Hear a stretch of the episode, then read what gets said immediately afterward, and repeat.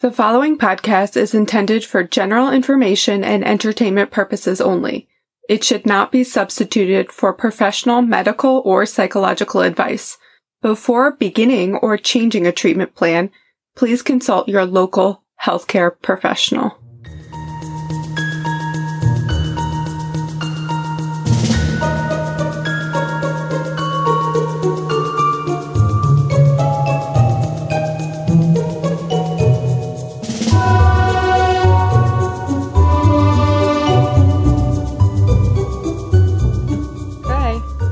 Hear me okay? I'm Yeah, far away hear from the mic. I can hear you okay. I didn't realize we were recording. The dot is so small. Yes. So, welcome back to Biopsycho Socially Distant. I am Jordan, your friendly neighborhood nurse. and I am Kayla, a therapist on video right now without Jordan. But it's uh, you kind of it kind of looks like a Japanese um, action movie because the it doesn't sync up. The mouth doesn't sync up. It looks like an old kung fu movie. So I'm gonna try not to look at your face. Um, well, let me just lovely. let me turn my camera off. Hold on. All right. Okay, now we're equal. Now we're equal. Yeah, because it's it doesn't. That's funny. It didn't sync up at all. It was like you would laugh and then I would see your mouth open. I will turn it back on if I have any gestures to show you. Perfect, perfect. I'll just pan- I'll just tell you what my gestures are. I will, without saying, I am just going to talk with my hands a lot, but we know that. Somebody Amazon Prime a, a webcam to Jordan. I just need to get a cheap L one or something. Yeah. Uh, so here we are. We're doing another joint episode. So, meaning Kayla and I watched the same documentary and took notes and are going to discuss our feelings and opinions. So, we watched, and if you want to watch it along with us, we'll tell you where we found it. Um, the Blackout Experiments, which is a 2016 16 presented as a documentary. You can find it on Tubi. What does your father call it? Tubby. Tubby, Tubby, Tubi, whatever it is. You can find it on. Basically, I talked into my remote and said blackout experiments, and that and it showed up. Um, and I said, just show, give me the free one, and you got it off of Amazon Prime. So that's where you can get it if you want to watch this. It was about like an hour and 20 minutes long. I think something to that effect, like an hour and 18 minutes, an hour and 20 minutes. So, do you want to talk a little bit about what the documentary is about before we launch into it? Sure. So this is a documentary, quote unquote documentary about the blackout experience, which is an extreme haunt. So now, for those of you not familiar, an extreme haunt is like a haunted house on steroids. Yes. So you go to a normal haunted house and it has it's you know the goal is to scare you. You know that's Yeah. the fun of it for both the participants and the actors but there are sets of rules. So like the actors are not going to put their hands on you and vice Mhm. versa. You can probably guess the things that are going to happen. You know i remember once i went to a haunted house and there was a section with like someone with a chainsaw and obviously there was no chain on it so it was just the noise of the you know the engine so it's very safe normally to go through a standard haunted house and you just you have a good time with your friends. That's the goal. So an extreme haunted house now the rules are very different. And the idea is to kind of up the ante and kind of send you into an adrenaline rush i guess more so than a normal haunted house. Mhm. so the actors may touch you. You may be exposed to things that are partic- particularly frightening if not traumatic. Like think a simulation of you being buried alive or waterboarded. Being in some sort of area with snakes spiders something like that. That's that's very upsetting to most people. Being actually physically harmed. yes you may be physically harmed. Uh, you'll probably be pushed and shoved a lot. Um, there may be verbal abuse and you sign a waiver before you go in. And the, the waiver typically obviously takes liability away from the people hmm running the ha- the haunt. And it, it you know you acknowledge that you're going in of your own volition your own free will.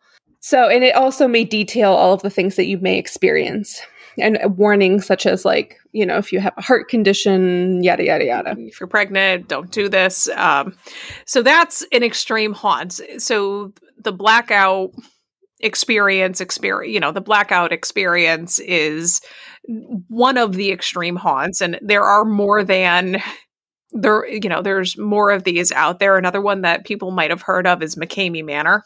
Oh God, yes. Jordan and I have gone on and on and on about this because when it comes to extreme haunted houses, it's kind of like when all bets are off, as I just said, but mm-hmm. there's still an element of safety for the guests. There's still like if there's still a safe word, for example, you know, people can leave, exit whenever they want, and there's kind of no questions asked. Mm-hmm. But with McKamey Manor, that's the rumors allegedly, right? I'm going to say yeah, allegedly, allegedly, that does not happen. And so the a- person will use the safe word and they do not get taken out, allegedly. Allegedly. And allegedly, there's a cash prize that nobody's won, which is not, you know, which is not typical. You know, usually the point of a haunted house is not for, you know, it's not fear factor, it's not for cash and prizes, it's just to bragging rights almost just bragging yeah it's yeah. bragging rights or doing it because you know you want to do it but yeah usually there's uh there's not any sort of prize incentive for doing something like this and there's also some weird stuff with mckamey manor allegedly i i i think we've decided we don't necessarily want to do an episode on it uh, for a multitude of reasons but you know you can always there's plenty of people that have I think it's it's Loey Lane, right? On YouTube did yes. an episode. Yeah, Loey two, Lane has. A, couple of episodes on it, as well as um, D'Angelo Wallace did a really good episode on it as well. He kind of went into the Facebook group to see what it was all about. So it's definitely it's out there on YouTube. Um, I'm maybe there have been podcasts about it as well. Um, it, it's worth looking into. It's it's quite interesting. And there's a Netflix episode about it as well. It's oh yeah yeah with Dark yeah. Tourist right Dark Tourist yes thank you for remembering the title because I sure that was a good did. show that was a good show so yeah so take a look at you know take a look at that if you want another example of an extreme haunt what are your thoughts on these because you're way more into horror and stuff than than I I um no i i can barely make it through like i you know i freaked out in the haunted mansion at disney world when i was a kid i am not a no I, I, will usually reluctantly go through a haunted house but every mm-hmm. time i do it's always like i'm i'm always glad that i did it because it's usually a lot of fun mm-hmm. um and and like i said part of the fun is that i can tell the actors enjoy what they're doing as well they're having fun yeah that's yes yeah but when it comes to these i just it almost makes me think of other so called like rites of pat- passage that have existed throughout history where the goal is to be scared, mm-hmm. but to do it anyway. Some of the, the first thing that comes to mind for me are, are movies or footage that is really upsetting. So, like, I know that I'm more back in the day, there were was this mockumentary that people thought was completely real, and some of it is real. It's called um, Faces of Death, and that was hmm. around in like the I think late '80s, and it was just a full feature length film of people and animals dying.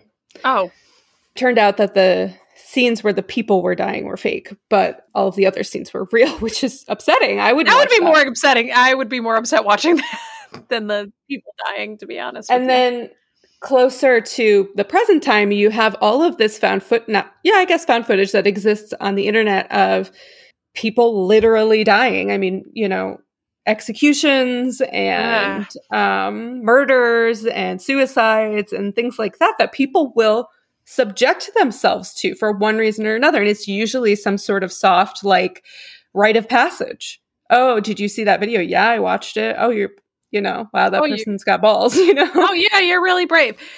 When you said that, it kind of, when you said like a rite of passage, it almost reminded me of hazing. And that's mm-hmm. sort of what these, what the footage that you've seen of Extreme Haunts remind me of. Yeah, definitely. And I just, you know, some of these, another element of these extreme haunts is that sometimes, I know it's true with McKamey Manor, you have to get permission from your doctor saying mm-hmm. that you're well enough, you're physically well enough, as well as a permission from a psychologist or therapist. And I will tell you that I would never write no. someone a letter for one of these. My answer would be a hard no every time.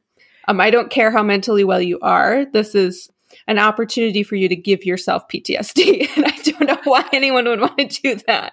Correct. I I know my primary care and my therapist do not listen to this podcast, but never give me permission. I do not want it. no, no, no, no, no. No, I, and that's that would become a liability for the the provider as oh, well. No, oh, no fooling, no fooling. Yeah, no way, no way, Jose. Yeah, that's it. Almost, it's like yeah, it seems like a hazing, psychological torture. I don't know. I, I, the whole thing kind of just the whole thing kind of rubs me the wrong way, and they seem very very sinister and haunted houses like traditionally are fun. Like you said mm. the people that are doing it are having a good time. You're going with your friends. You're going with people that you presumably like. If you don't like your friends that's another problem. That's another problem they're usually very short as well.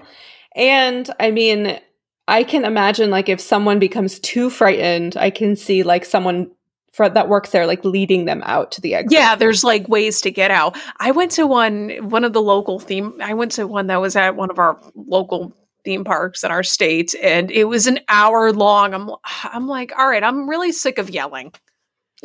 like toward the end of it, I was just like, you're just annoyed by the end of it. You're like, this is it's been an hour of this. Can we be done? The last one I went to was Luna Park, Coney Island. Um, it was a oh really long time ago. Gosh.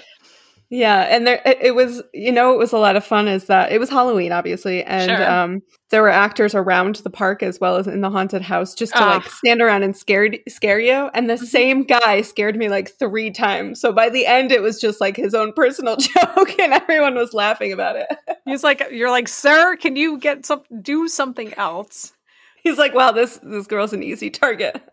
Yeah, I always get I always get killed at those because I am such an easy scare. I am so jumpy.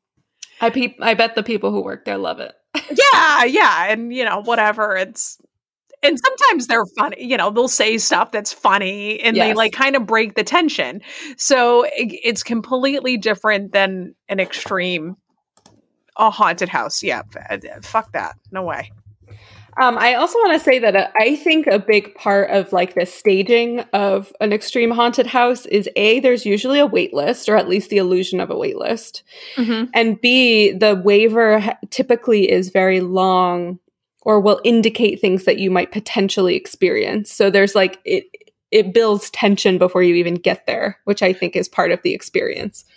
Correct, and and if it's a long waiver, you're not eh, the odds of you reading the whole thing are you know, do you accept the terms and conditions? Uh yep, the biggest lie anybody's ever told. Um which I think they recently um they've become to be challenged in courts. Like it's acknowledged that people usually don't read them, so they're not really admissible. Really? Good to know. Yes. Mm-hmm. Doesn't mean you shouldn't read them, but yeah. Just, just so you know. I mean, pick your battles. If if somebody's going to be able to physically put their hands on you, read everything. Read everything and pick a lawyer look it over too. Um, just so, saying. I, I have pulled up the um, website for the blackout experience. Oh goodness. And I'm going to read to you the 2019 rules. Now, they were hit by coronavirus, obviously, so they couldn't they couldn't have the experience during the 2020 season out of yeah the, the 2020 blackout experience would just be people walking around like less than six feet away from you without a mask. That's like the scariest thing you can in coughing. Just someone dressed up as the coronavirus. Just somebody coughing in your face. That is the 2020 blackout experience and haunt. obviously um, someone hanging out in the corner with a plague doctor mask on. Mm. classic. Oh yeah classic. Okay so the rules are you must walk through alone. Ugh. You must be over 18. You must follow all directions at all times. Mm-hmm. Stay on the marked path at all times. Do not ever touch an actor unless you are instructed to do so. Oh. Do not ever speak unless you are instructed to do so. Red flag. Do not ever touch the walls. Eh. You, you will be prompted to do certain actions. Do exactly as you're told. This eh. is for eh. your safety. Mm. You must wear a protective mask and carry a flashlight. We will provide both of these for you. Do not bring your own. The safety word is safety. Mm-hmm. If you have an emergency while walking through and need to be escorted out, escorted out, please yell the word safety as loud as you can. Stay exactly where you are, remain calm, and someone will come get you and bring you out. If there isn't an a- if there is an action that you absolutely will not do, please yell the word safety as loud as you can. Stay exactly where you are, remain calm, and someone will get you and bring you out. No, you cannot skip that part, but still continue. So I'm I'm assuming if you If you're done, you're done. yeah, if you're done, you're done. You can't go back That's in. fair. That's fair. Once safety has been called, there are no refunds and there are no other options but to leave. Please be aware you were you will encounter fog, strobing lights, loud sounds, complete darkness, crawling, kneeling, stairs, mild restraint, water, sexual and violent situations, and Ah! aggr- and aggressive physical contact. All patrons are required to read the rules and sign the waiver on site before entering. This is not optional. If there are any rules you do not follow, you will be immediately required to leave and there are no refunds. Okay, so, So, and they also have a Kickstarter. a Kickstarter. with I think there was more info on here. I was kind of perusing through it. Well, they raised twenty eight thousand four hundred and forty six dollars of their sixteen thousand dollar goal Why? For an immerse, immersive Halloween show in Manhattan. no, why? 28 uh, If I had to list all the organizations and all of the groups of people that need 28 grand that are not these people, this would be a 3-day long show. The Blackout Experience was formed in 2009 out of a series of theatrical workshops starting with A Midsummer Nightmare at Vortex Theater on 11th Avenue and 22nd Street in far west Chelsea. Oh jeez. That for those of you who don't know, that's New York City. uh, the show has come a long way since then. We've been fortunate enough to work with Jason Blum and Blumhouse. So that's pretty interesting. On several immersive activations like The Purge, Fear the Night, Purge Breakout, and Insidious into the into the further VR experience, as well as creating blackout shows with other amazing, amazing artists such as D- DJ Skrillex, the band Queens of the Stone Age, the Em- Emmy winning Secret Location in Toronto, Golden Voice, AEG, Universal Pictures, Focus Features, and so many more. Oh. So they've they've had partnerships with other people and organizations that are kind of within this realm of horror. As you, you I don't know if you know Jordan, but Blumhouse is like a a production company that makes horror movies. I They're did not not, that know that. usually not that great.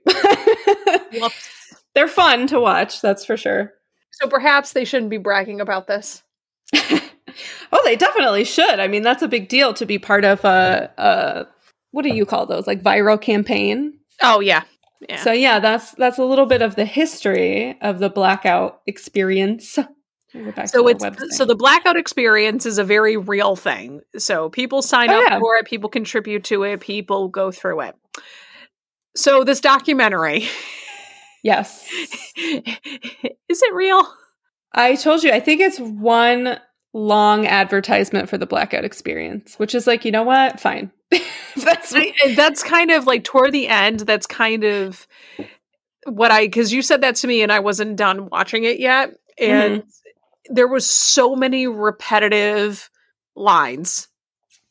There are repetitive lines, and also, um, I think what tipped me off was that the uh, creators refused, quote unquote, refused to speak with the documentary crew, but would like slowly trickle in information until they finally gave an interview. Which right. seemed a little suspect to me, I think. And it- Especially because I just read you all of this information. It's not like it's a secret or something. not a secret. Yeah, it's all common knowledge. And the it wasn't it didn't take the form of a usual documentary where you're like this is Joe Blow. He's 20 years old and he lives in here. And then you kind of follow their story. It was very disjointed and people would just randomly pop up be like, "And here's Bob." And here's and I'm like and I was like trying to write it down. I'm like, "Okay, who the fuck was that?" Okay, that was like I kept trying to go back and figure, did I already see them? Like it wasn't I feel like the point of a documentary is to learn about somebody's experience. That's you know, you learn about the person. Okay, this is what they're into, this is what they're going through, and this is the outcome. And there was very, you know, very little of that. It was way more focused on the blackout. It was more focused on the experience. That was the focus and not the people going through it. They were accessories. Um, and I think one one other thing that made me a little suspicious was, um, as I told you, I, I watched it on Prime, and they have a feature called X Ray, where Mm-hmm. you can see, you can pause it and see, you know, the actors in the scene, what other films or TV shows that they've been in, and all of the people popped up as being actors who have been in other things. So I found that quite interesting. yeah, I was looking at the end. They showed um, the names of the people, and I just googled them all really quick. I'm like, oh, they are all actors. hmm Like not terribly famous, but they're they're actors. Right. Um, and I mean this this this as I said this started as a theatrical kind of experience. So I don't know. Maybe they. I don't know. yeah, maybe they all. just suspicious at that point. I was like, oh, it's not real. Yeah, that's yeah. I was like toward the end, especially, it got really formulaic. mm-hmm. Okay. Do we want to start with start at the? Let's start at the You cut out very for a sec. beginning. But at the very beginning, yes. All right. So the, my first note is we open on a CD security camera, uh, C- footage, and people. CD, I thought you meant CD, like compact disc. CD, no, like a creepy security Yes. camera footage. Yeah. So people are getting interviewed that were a part of Blackout. Um, and this took place in May 2013. And the first individual we meet is Russell, Russell. who I would say is the creepiest out of all of them. yeah, Russell.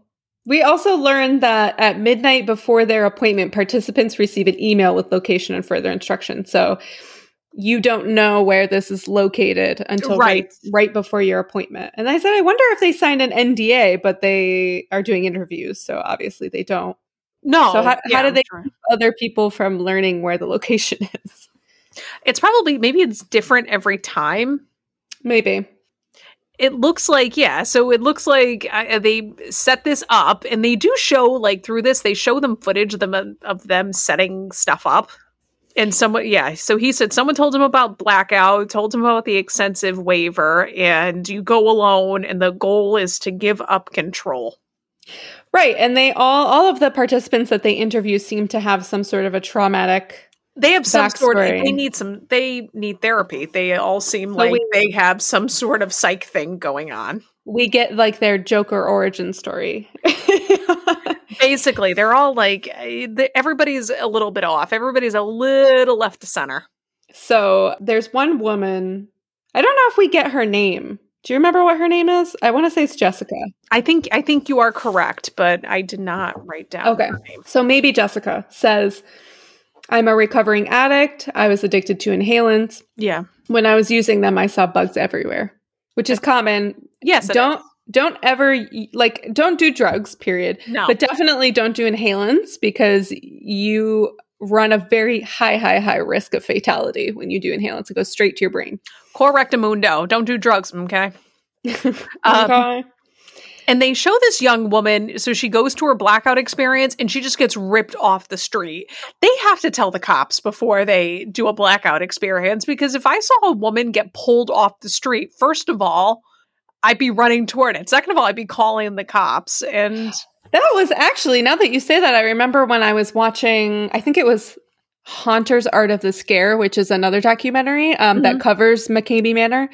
There's a section where Russ McCamey is talking to Yeah, the yeah, yeah. police saying, like, I'm running a haunt tonight. So if you get any calls, dot, dot, dot.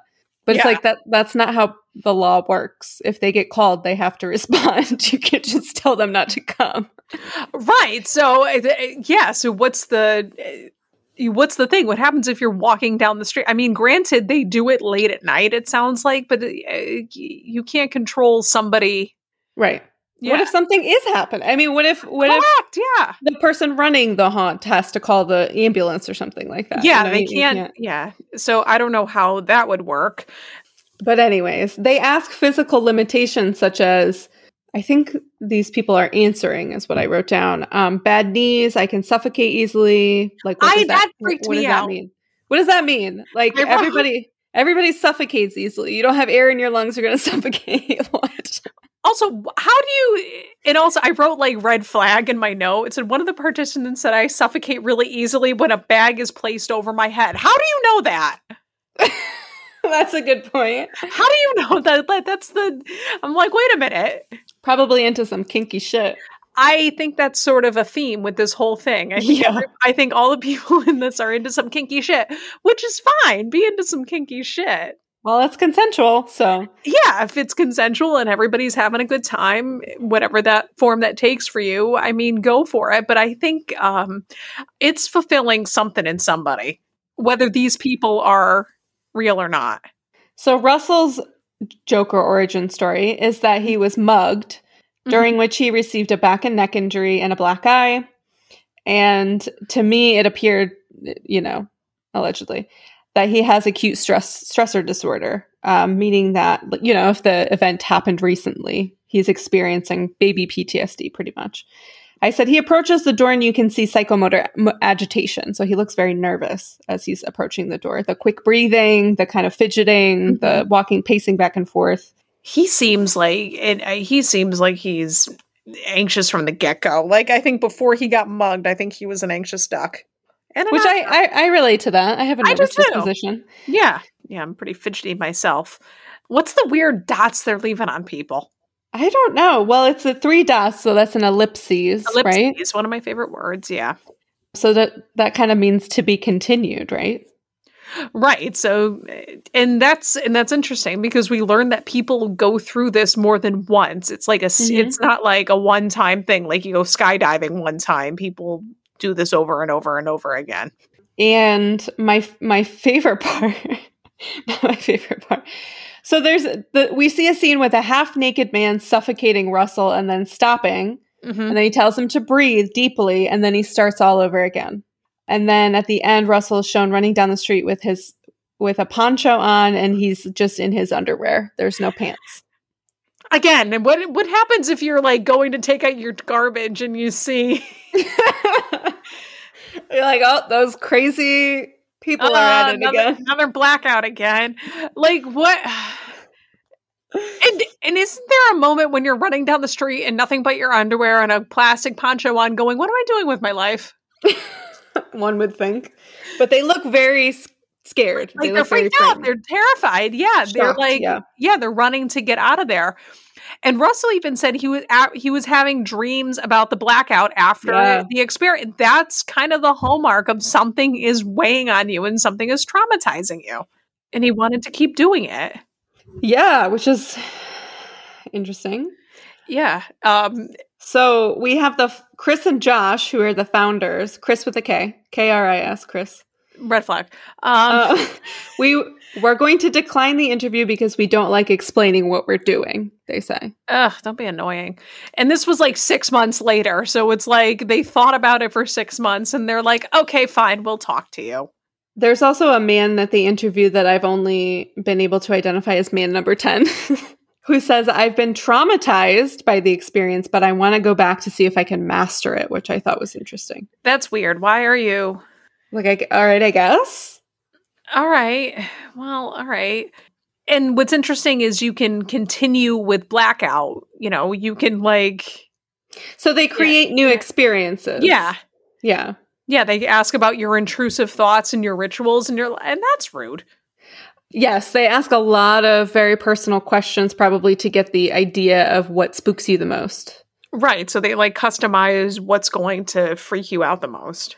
And they say to the documentary crew, We're okay with you filming, but we have some ground rules and don't ask questions. There are some things that you can't film. Oh, God. And we're introduced to Bob. Oh, Bob. And he says, Who created Blackout? Probably some sick fucks who like to torture people and see how they react. This is an exploration of fear in the human psyche. It's almost scientific. And that's, I think that's pretty generous. yes, it is. Yes, Bob. And man number six says, It's psychological torture. They want you to have a traumatic experience you won't forget. They have to be at least a little sadistic. And I think the two guys running it are rude as hell. They are rude. They, they almost seem like BDSM doms who can't take the hat off when they leave the bedroom, you know? Well said. Yeah, they're very condescending. They mm-hmm. like like first of all, you didn't do anything that impressive. Second of all, yes. second of all, you've got a Kickstarter. Third of all, uh, shut up. Like all right, you're doing this weird creepy niche psychological torture thing. I mean, good for you. I guess do what you love, but don't think you're curing cancer. Right. Or don't think oh, you're doing anything important. I wrote down some of the things that they had to reveal for their second trip there. Oh, sure. And I, I wrote the the woman who was explaining this as just goth woman. I know which one you're talking about. Uh, full name, mailing address, height, weight, blood type, physical or mental rituals you perform daily, superstitions, obsessive thoughts, etc. First of all, rude. Second of all, why do you need my blood type? Right, exactly. I Are just you- lie about all of those things. I know. What if you just like, you know, like, oh, I, you know, you have a pet snake and you're like, oh, I'm terrified of snakes. Just uh, F with them. Right. Oh, maybe we should do that. We should be like undercover detectives. well, now our- well, now that our cover's blown, I don't think they listen to our podcast. Can you imagine um, you going through and then being like, "Do this," and you're just like, "No, fuck you, no, fuck you. Fuck you! I won't do what you tell me." You're, yeah, I'll go in there and be like, I'll, I'll have like a terrible, ill-fitting blonde wig on and go, I'm terrified of cats. Yeah, I'm terrified of cats and wine and laying on the couch in my pajamas. And then I just spend the next hour in, definitely do not put me in the middle of a pile of puppies. I'm that's really scary. I am so scared of dogs. I am so scared of Hulu. I actually just don't want to pay for it. um, so uh, they actually end up revealing quite a lot about themselves. So uh, Bob tells them he has OCD. Russell says he has a fear of failure or thoughts about power and control. Um, Goth woman says on, that, buddy. Goth woman says that she has a history of physical and sexual abuse and an eating disorder. So this it kind of makes me think of dudes going to their dominatrixes or is it dominatrices? I don't know what the plural of dominatrix is. I think Um, dominatrices. I think that would be. and living out their humiliation fantasies. Yeah, Russell seems like uh he seems like a sub. Yes, he He just seems like Listen, you look- Russell, we're not we're not judging, but we're just We're not judging. I just think if we looked it up in the dictionary, there would just be a nice picture of Russell. He also looks like one of the. He looks like um Bogs from Shawshank Redemption. Oh yeah. Yeah, he does. yeah, yep, he does look like Bogs from Shawshank Redemption. That is not the actor who played Bogs in the Shawshank Redemption. So we also were introduced to a fellow named Abel, who I think is the only one with sense in the whole documentary. Correct. And he's like, wait a minute, is the film crew in on this? And we as the audience were like, yes, Abel, that's yes. That's how this whole thing works, Abel. And he said, I, I, you know, where I was from, I grew up liking art and theater instead of sports. So obviously, to everyone, this meant that I was gay. Oh, Um, but it's not clear if he is in fact gay or bi. They don't really clarify why he makes that statement. A woman comes in during his experience. A woman comes in and screams, "Where were you last night?" He says, "With my girlfriend." There's a shot of a woman in a nightie on her hands and knees cutting a raw whole chicken. What the I said? I said, "What the Kentucky Fried Fuck." I like. I was looking over my notes and I'm like, oh yeah, I forgot about the freaking chicken thing. she Ah. makes she oh this is yeah she makes Abel put his whole hand inside of the chicken. which is gross. And I, I- really hope he washed his hands afterwards because Yeah, if we don't want Abel getting salmonella. no, Um, and he has to say, I accept this as the temple of my worship. So obviously very sexual. this whole thing has like a sexual undertone. Russell getting tied up and needle stuck into his arm and smothered, Yes. What the fuck? having to yell, "I'm ready to be marked and I'm ready to be branded, and I give myself to you." I had to pause to write that quote too. Abel comes out looking dejected in his poncho, and I just wanted to give him a hug. I know this poor guy. Do they go to Costco for these ponchos? They must. Buy them in bulk. and why also like it's like when you're go- what was that um comedian that just used to smash watermelons and shit and you Gallagher. you had to wear a poncho if you were in the front row seat It's like going to the GWAR show when they would spray the fake blood all over you. exactly like that I get. There's also a musical. Uh, sweeney Evil- todd no, Evil Dead the I think oh, oh, oh, Evil oh, Dead oh. the musical where they like if you go in the sit in the front row you get covered in blood. that sounds like fun we should go I know. I was gonna say I'm like you're the only person that would ever go with me. plus i love e- the evil dead i love evil dead I would even go like to the watermelon smashing show. That would probably like, be fun too. And I always said I would go to a GWAR show just because that sounded like fun too. But at the same, but I wouldn't. But like, what happens? Like, how does it transpire? Like, how do you intimidatingly or sadistically put a poncho on somebody? here it's raining out, you asshole. like how does that like i'm just like trying to picture this is why they said they can't film anything and they're like okay here's your poncho and here's your sweatshirt have a nice day they, they give them a kiss on the forehead and like the last the only time eh, i in one of the mckamey manor documentaries they said if somebody wants to get out they'll give him them cookies and a blanket like they like said something stupid like that like they get cookies and a blanket i'm like well first yeah sure they do also, that's going on my list of fears if I'm ever in an extreme haunt. I hate blankets. what? what do you I hate sleep with at night? I hate Sherpa. oh, that's fair. No, I do like Sherpa. No, that, that's me being sarcastic, saying I hate Sherpa oh, and I, oh, I hate wine and cats and watching premium television. What else do we get from this? Russell, Russell, Russell. he's he's rushing through it. He says, during the experience, I heard a voice that said, breathe. And that's when I realized that I could learn something about myself. See also therapy. Breathe. What is he? Like one of those white ladies that has breathe written on their wall? At that, he says, at that moment, I became a part of Blackout, and Blackout became a part of me, like a fucking cult. It is culty. And then Russell went to go hang out with the other survivors. And I think I wrote in my notes, oh, I'm happy Russell has friends. Yes, I'm happy Russell has friends. And he got them truffles. Yes, well, that comes later. oh, I think it does come later. Um, it's very it's very thoughtful of him to bring truffles. He went. I you know I I usually uh, no I wrote in my note. Russell met with survivors. Parentheses. I'm glad he found friends. And he made a he made a Tod Browning reference, which you know I enjoyed. He who what's the other guy? Oh, Bob. Bob. What about Bob? Uh, so Bob says my wife is an addictions therapist and sees a potential problem with me and blackout because she sees it escalating and becoming a process or behavioral addiction. And I said, "Thank you, Stephanie," which is the wife's name. Yeah, thank you, Mrs. Bob. Thank you, Mrs. Bob. Stephanie Bob. Bob Bob. Uh, yeah, it's it's not a healthy thing to do this. Like it's not a it's not constructive, it's not healthy. I know people think they're getting to their higher selves, but I don't think it's a good plan.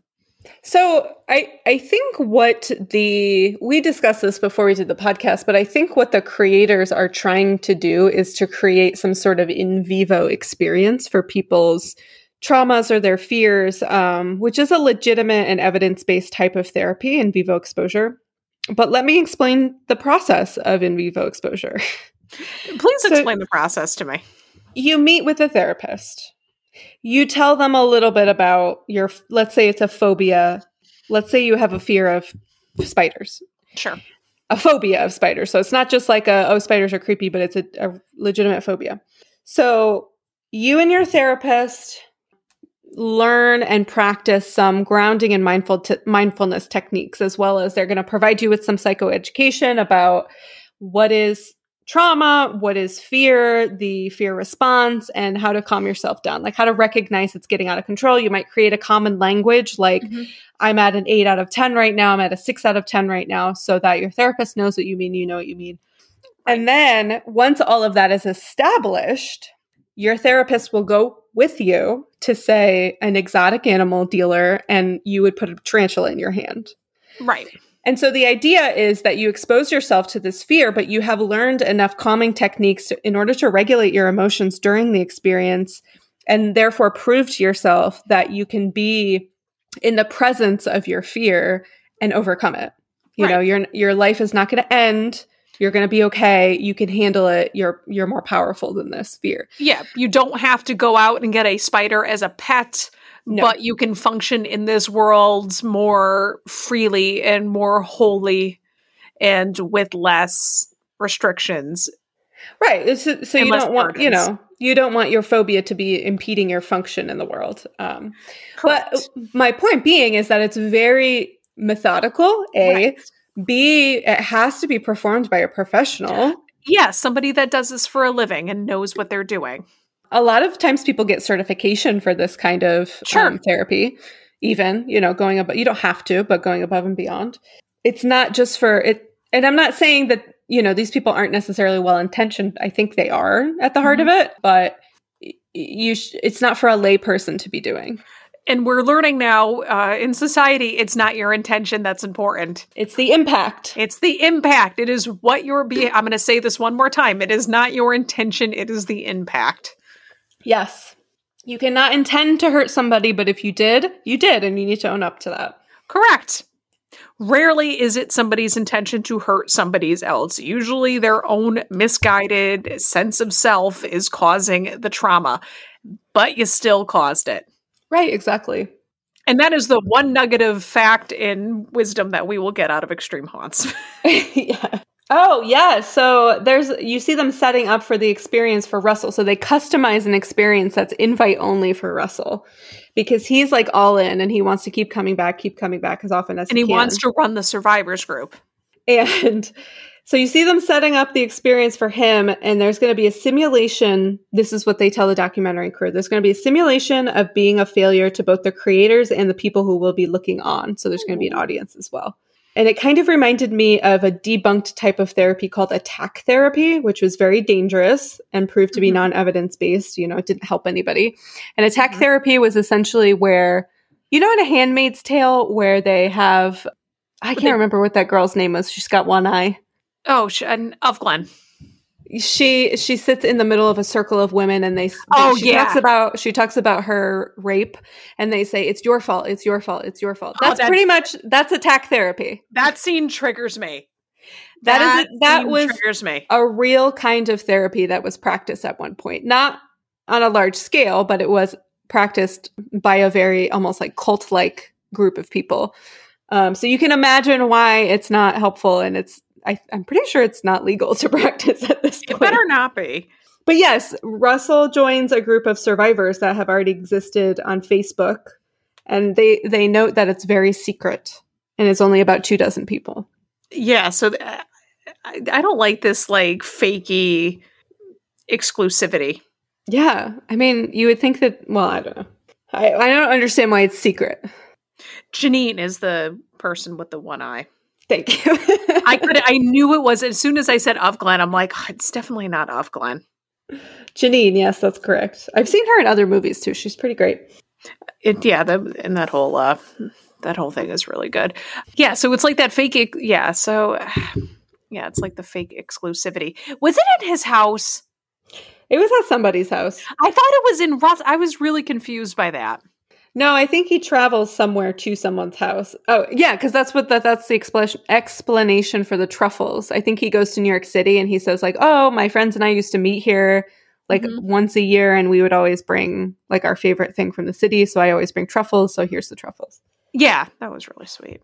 It No, was- I'm talking about the haunt that they did for Russell. I thought it was at his house Oh, yeah, I think a portion of it is because he's is in like bizarre. his bathtub. And what do you do? Like, what did he had to like leave his house for the day and give him his key? Give him his key. I don't know.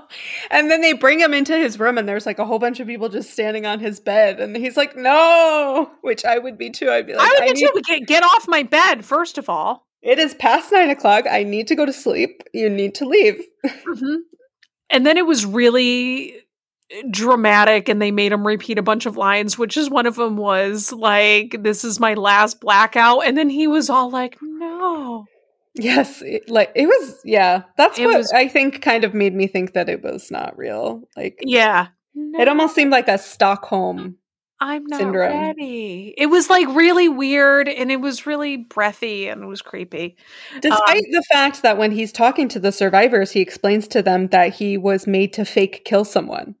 Yeah like they, they he had to shoot somebody but it was a, it was obviously not a loaded gun but he didn't know that And but uh, this is the last straw for Russell. Not like they made him walk out into the street in his skivvies. Because that would have been the last straw for me. I'd be like, nope. the plastic would be it for me because that that shit doesn't breathe. But he was like ready to go back. Yeah, the inside of the house seemed a little bit, yeah, a little bit fake. And they start to get very psychologically affected by this and they become paranoid. So Bob says the word abandon appears in my phone and I, I don't know who put it there. And then he's like, Is the documentary crew a part of it? And they're messing with me. They've enlisted my wife, they've enlisted my friends. Yeah, it's like super. And they're at Bob's house. Or no, maybe I got it confused. I said they're at Bob's house. I think Bob is nude and being drowned. LOL, what? well, that was Russ. I thought Russ was being nude and being drowned. I don't fucking know. I don't know. One of these people were. I I know. I was trying to. It was it was so disjointed. Like it was irrelevant who it was because that's what you're trying to Right. do with a documentary. You're trying to follow somebody's story, and it was super difficult to follow Yes, somebody's it story.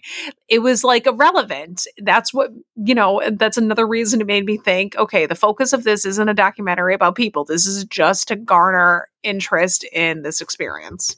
Yes, exactly. One long advertisement. No, I was going to say, and then it ended with you know the poor man. They remind me of like the South Park creators. I was gonna say. So I said Josh and Kirk. I don't remember what his name is. Finally, sit down for an interview. Oh, it's Chris with a K. Yeah, Chris with a K. the so they said that the original inspiration was to make something indismissible you walk out of it and you can't shake it uh so like make a movie instead make a movie about like khmer rouge or like the holocaust or something because you can't shake that off either but it's still not like Correct. deeply affecting you in the same way Correct. It's like I I think these, like I said, these people are trying to make themselves sound more important than they actually are. yes Like they're doing something more helpful than they actually are. right it would be more effective to have someone project their own fears and their own stories i don't know i, I wrote that i don't know what that means It would be more helpful to donate toiletries to a women's shelter. Yes. Um, I also noted because uh, for our listeners, I'm trying to talk Jordan and our friends into doing a game of the the tabletop game Dread. I said I would do it when COVID restrictions lighten. And as long as you can dress up. Duh. Um, but like the game Dread, the goal is to create tension and fear, but not to traumatize. So, you know, like if you're going to confront your fear, then confront your fear, but you don't want to traumatize people. You don't want that to be the takeaway of their experience. No, because who's going to want to do it again besides these sickos? Um, right. They're just traumatizing using fears and that they ask the participant to reveal. And they, they when they're revealing it, they don't know how it's going to be used. Right. Like when we play Dread, it's going to be like creepy, but it's still going to be like in my dining room. Mm-hmm. Exactly. Oh, Yeah. trust me, it's going to be creepy, girl. I'm gonna make it creepy. You make it creepy, but it's going to be, you know, around, Right. it's going to be, there's going to be laughter and there's going to be snacks and there's going to be drinks. And we'll probably, I don't know, do a Broadway sing along after to ease the tension. Duh. And that's when everyone else leaves. Just me and you are left. Just me and you. Didn't we go out to dinner with our friend? I believe it was our friend Jill, and then you and I sang It's All for the Best and did the same dance moves without conversing with each other beforehand? I'm trying to remember that. Probably. yeah, it was, we went, I think we went to like Applebee's or something. Yes, that makes sense. I can see that happening. Yeah and and Jill said, You two did the same dance move and you like didn't even Yes, and we were in Godspell. Well, actually, I wasn't even in Godspell. I wasn't in was- Godspell either. I was a stage manager. Who Uh, are you? I was back of house. Yeah, Kayla and I both can't sing. no, we can't. We like to think we can, but we can't. I don't even think I can. Um, so whenever the musical would happen, which was the spring every year, which was big doings, Kayla and I would do things in the back. I changed Cinderella from the rags into a dress in a unitard, and Kayla dressed up as a mouse and changed the clock to midnight. no, I didn't. I thought you were going to. No, I was stage manager for Cinderella. I just yelled at people. That was my job. I was stage manager for the musicals too, and I my favorite pastime was in Godspell when I would eat the leftover communion. Delicious. it's so good. I still love matzah, and I would. um I think this is when I, I don't know if this was I don't know when this was, but I would stick tape to the bottoms of people's dresses so when they went out on stage and danced, they had tape stuck to. I don't know. I thought it was fun. I loved Godspell. That is still one of my favorite musicals. I love the music from it. I love the story. Yes. Um, and it, It was, was- also it was one of the of fun, fun. it was also one of the funnest shows to be a part of, by the way. If you ever could go if you ever have the opportunity or can go see it, it is really good. We had to do something to juxtapose the extreme haunts. We just decided to close with Godspell. yes. Yes, there's not really much else to say about the blackout experience. That's really the long and short of it is that um like the, to sum to sum it up in conclusion, In conclusion, the idea is basically to play off of people's fears, and the hope is to, or the intention is to, a make something that they can't are not going to forget, and b kind of maybe kind of help them alleviate their fears. Maybe. Kind I of. think that's the secondary intention. I don't think they really care that much I don't think they do. Like, I don't think these are great humanitarians doing this. No. No. Great. Now we're going to get hate mail for the blackout lovers. I mean, listen, if you want to if you want to do something like this, I have absolutely no judgment, but just do know it. what you're know what you're getting into and know that it's, you know, it's this is not therapy. Right, exactly. And I don't think they purport it to be therapy. No. Well, they, you know, Russell said he felt like he exorcised a demon. But I don't know. Russell's got issues. Without without calling the Pope first, you're not allowed to do that. No, and even the Pope says eh, not not so much. Uh, so that's the blackout experiment. that's the blackout experiment. So if you got 78 minutes to kill and want to, you know, interject your opinion on whether this is real or fake, you know, give it a watch and let Kayla and I know what you think. Yes, please do. Or, you know, like we said earlier in the episode, check out McKamey Manor and tell us what you think of that. I, yes. I'd be really interested. You can catch that on YouTube, or there's several documentaries that include it as well. Yeah, one of which on Netflix, like we discussed earlier. Mm-hmm. Uh, so I believe it is your turn to ask me a random question. Shit. um, what is the first thing you're going to do when we have nice weather when spring starts? What's the first thing I'm going to do? Uh, power wash my house. there you go. I love it. There's nothing better than spring cleaning.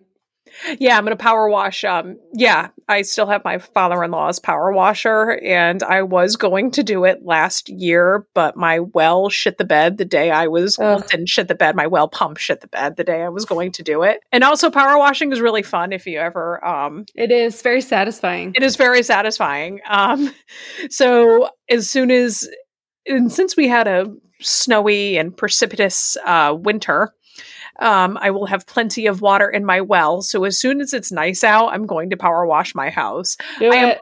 I am also going to run without fear of breaking something on ice. Yeah, I think I'm going to start running again once it's warm enough out. I miss running. I love running. But I will definitely be buying a cat backpack and taking one of the girls hiking with me. I think Luna would be your better bet. I think so too, but I don't want to leave Clover out. So we'll test it with Clover and see how oh, it goes. Oh jeez. Is that the first thing that you're going to do when it's nice out? Absolutely. I can't wait to buy that thing for that. Oh, and this in this summer, not the first time. We are going to tie I asked you like a month ago if we could tie dye things in my backyard and yes! yeah. So we are going to do that as well. There's so much to look forward to once the weather gets Even though we should have I know. I know. And hopefully we will reach herd immunity at some point this year. Please yes. get vaccinated when you later. can. Do not mm-hmm. do not dress up as old people and try to get vaccinated before your group is called, but yes. you know, get vaccinated as soon as it is safe to do so. Please. Yes, yes please do. And if you are listening to this and you're in Texas, please um, we're thinking of you and be safe and hope you get power back soon and hope you get water back soon and contribute to charities that supply clean drinking water to people that don't have access to it. I yeah, and no hate on the people of Texas, but all no hate on on the government of Texas, which sucks.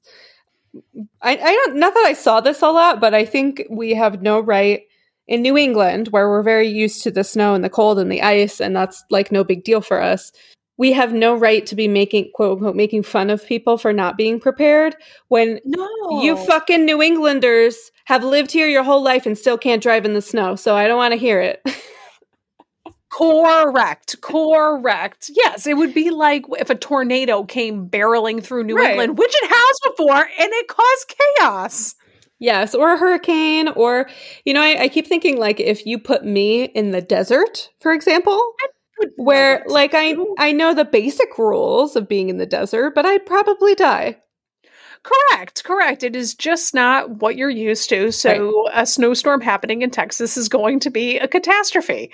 Exactly. And I you know, I hope they can be assisted and I hope it never happens again and I mean, I hope the level of disaster never happens. You know, you can't control what you know what the weather does, but you know. And I think I think the only people that we know in Texas are originally from New England, so they were probably the ones like they were they driving were around, okay. driving around their SUVs, helping other people. yes, and the people that we know that live in Texas are good are good people, and I could totally yes. see any of them doing that. Yes, um, absolutely. Um, so I hope they are safe, especially uh, the folks that we know that live in Texas. But still, um, yeah, that sucks. Um, yeah, uh, well wishes to everybody in Texas except for you know Ted Cruz. except for Ted, yeah, fuck Ted Cruz. No, thank you. Also, I think you know we could really sell our, the text transcripts for me and Kayla, and you know I think we could make a book out of it. I just texted Kayla randomly. Ted Cruz looks like Play-Doh. One of my favorite gifts that exist. I think it's a gift or a gif or a video exists on the internet. Someone at a Ted Cruz rally gets his attention and points to their sign, which is a picture of Kevin from The Office because they look the same. and he just looks at it and just looks so disappointed. oh, and that's a shame because Brian Baumgartner seems like a very nice man. he is, I hear. I hear. I think I listened to Office Ladies. Um, I say we do, the, Kayla and I do the poor man's, poor woman's version of the Office Ladies. Um, and everybody on that show seemed like they were really, really, really nice.